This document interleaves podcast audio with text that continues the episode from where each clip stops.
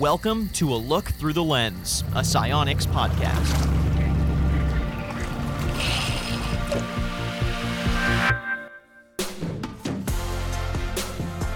Welcome to A Look Through the Lens. I'm your host, Sean He. Accuracy is something that is relatively important in all industries, but there are some industries that rely completely on accurate information.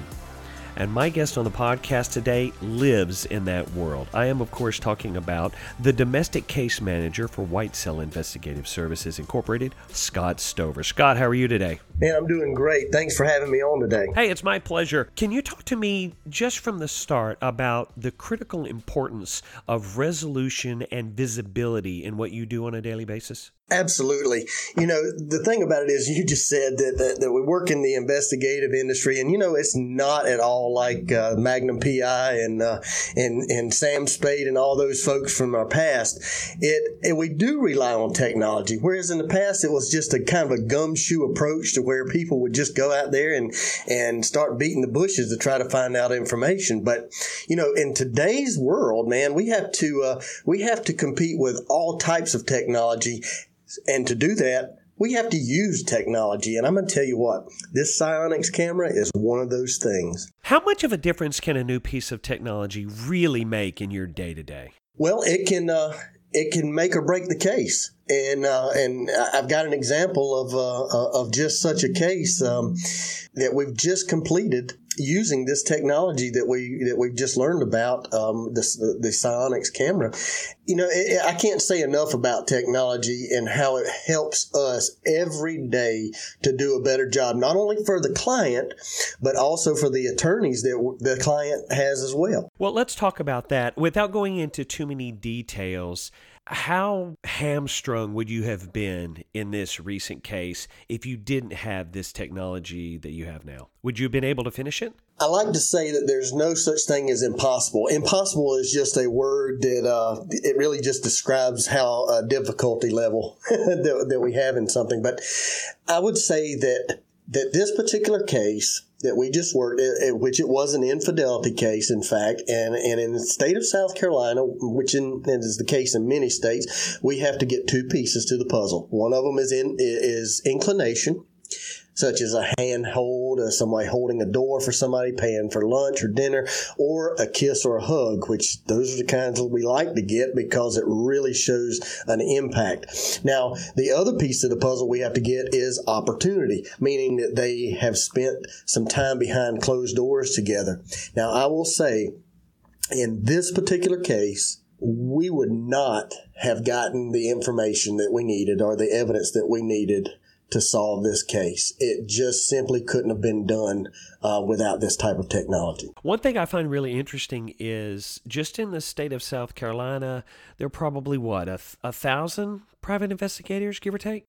Yeah, I would say right in that range, 1,000 to 1,200, somewhere in that range that are actually active right now. And they're all active on cases that are really surveillance-based. So this is your bread and butter. That's correct. 90% of what we as private investigators do is surveillance-based, something called sub rosa surveillance, which just means simply, if you translate to Latin, it means beneath the roses.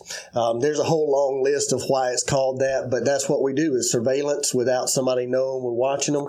And you know, that's 90% of our business. How much does form factor affect the usability of a piece of technology when you need to be casual in your appearance? Well, that's a great question.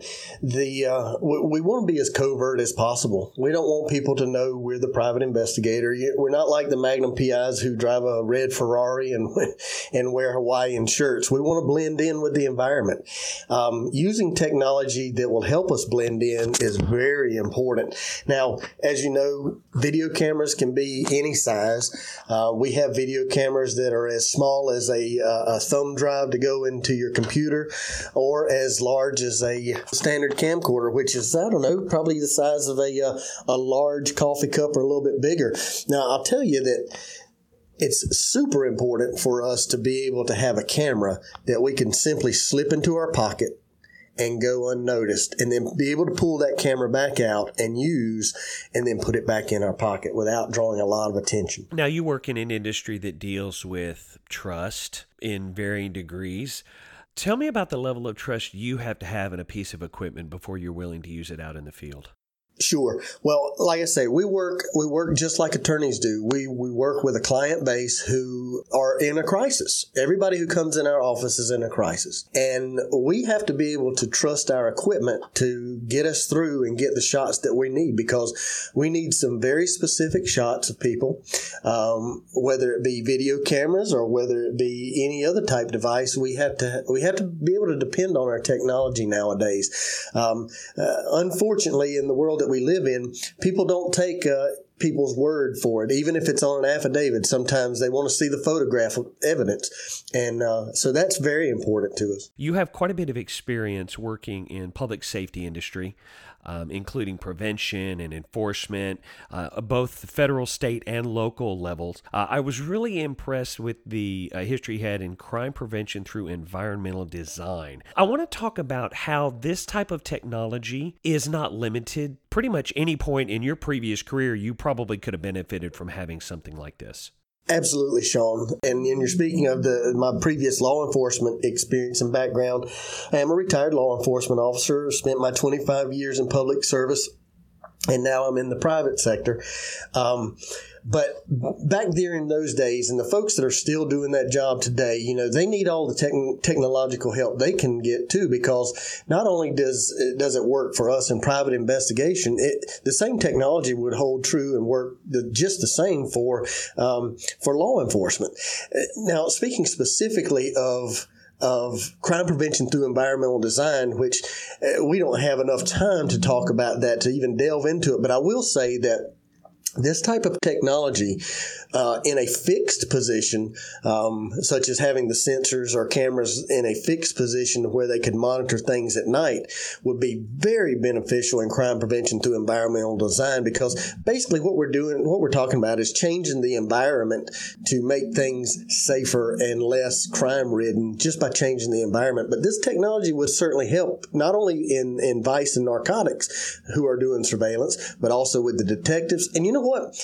At the right price point, I could see a patrol officer having something like this in their vehicle on any given night, working night shift, to be able to see into the shadows, whereas right now they can't do it. If you had a wish list, which I'm sure you do, what would you like to see next? Oh, wow. I would like to see a fixed camera that would be low profile, that we could hide in shrubs, in flower beds, and it would run for 2 days. It could be a motion sensor type, or it could be a steadily run 24-hour around-the-clock camera. But I would really love to see this technology used in that type of camera. It would definitely help our industry.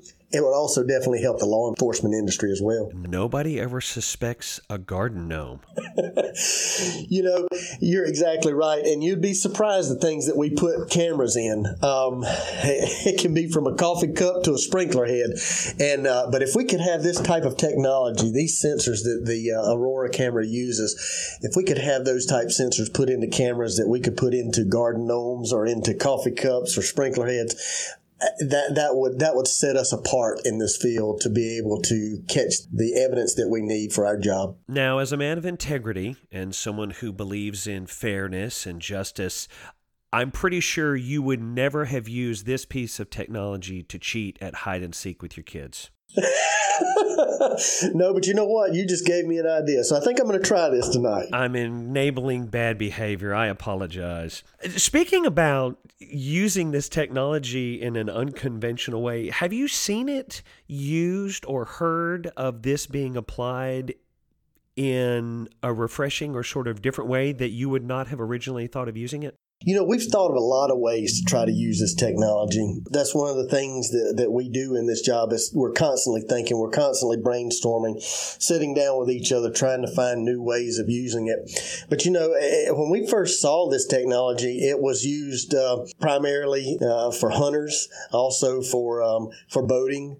Now we're seeing it used more and more in the activities, people who are very active, whether they're fishing or parachuting, parachuting or boating or what have you. We're just now getting to the point of where we're using it in our industry.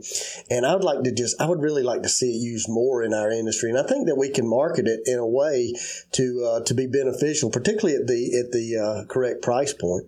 What trends are you seeing on the horizon that have you feeling very optimistic? I see our industry using this more and more frequent. We've already, we became dealers with SIONYX just recently, just back in October. And we've been marketing it to our industry. And I see a lot of things happening. I see that this type of technology is going to be used more and more and is more readily available than we've had in the past. You know, I see a lot of good things happening with this type of technology. There's a lot of so-called night vision that's out there, but because of the clarity that we see with this technology, it just, for our industry in particular, it's going to be something really good for us in the future, as it already has been in the case that we've just talked about earlier. In our industry, we like to shoot guns. We like to go biking, hiking, rock climbing, skydiving. You know, when you're talking about law enforcement industry and or private investigations, we like the excitement. And that's what keeps us going. So not only do I see it being able to be used in our business, but I also see it being used in our hobbies as well. I know one of your hobbies is hide and seek, so I'm going to wish you luck in that tonight. You know, don't cheat too much. Just give them a chance, right? Or at least a 10-second head start. Yeah, well, I guess we would have to do something like that because using this technology, I can see in the shadow areas where I couldn't see before. Today on A Look Through the Lens, it has been my privilege to have a conversation with Scott Stover, Domestic Case Manager for White Cell Investigative Services Incorporated. Scott, thank you so much for taking the time today. I really have enjoyed this. Thank you, Sean. So have I.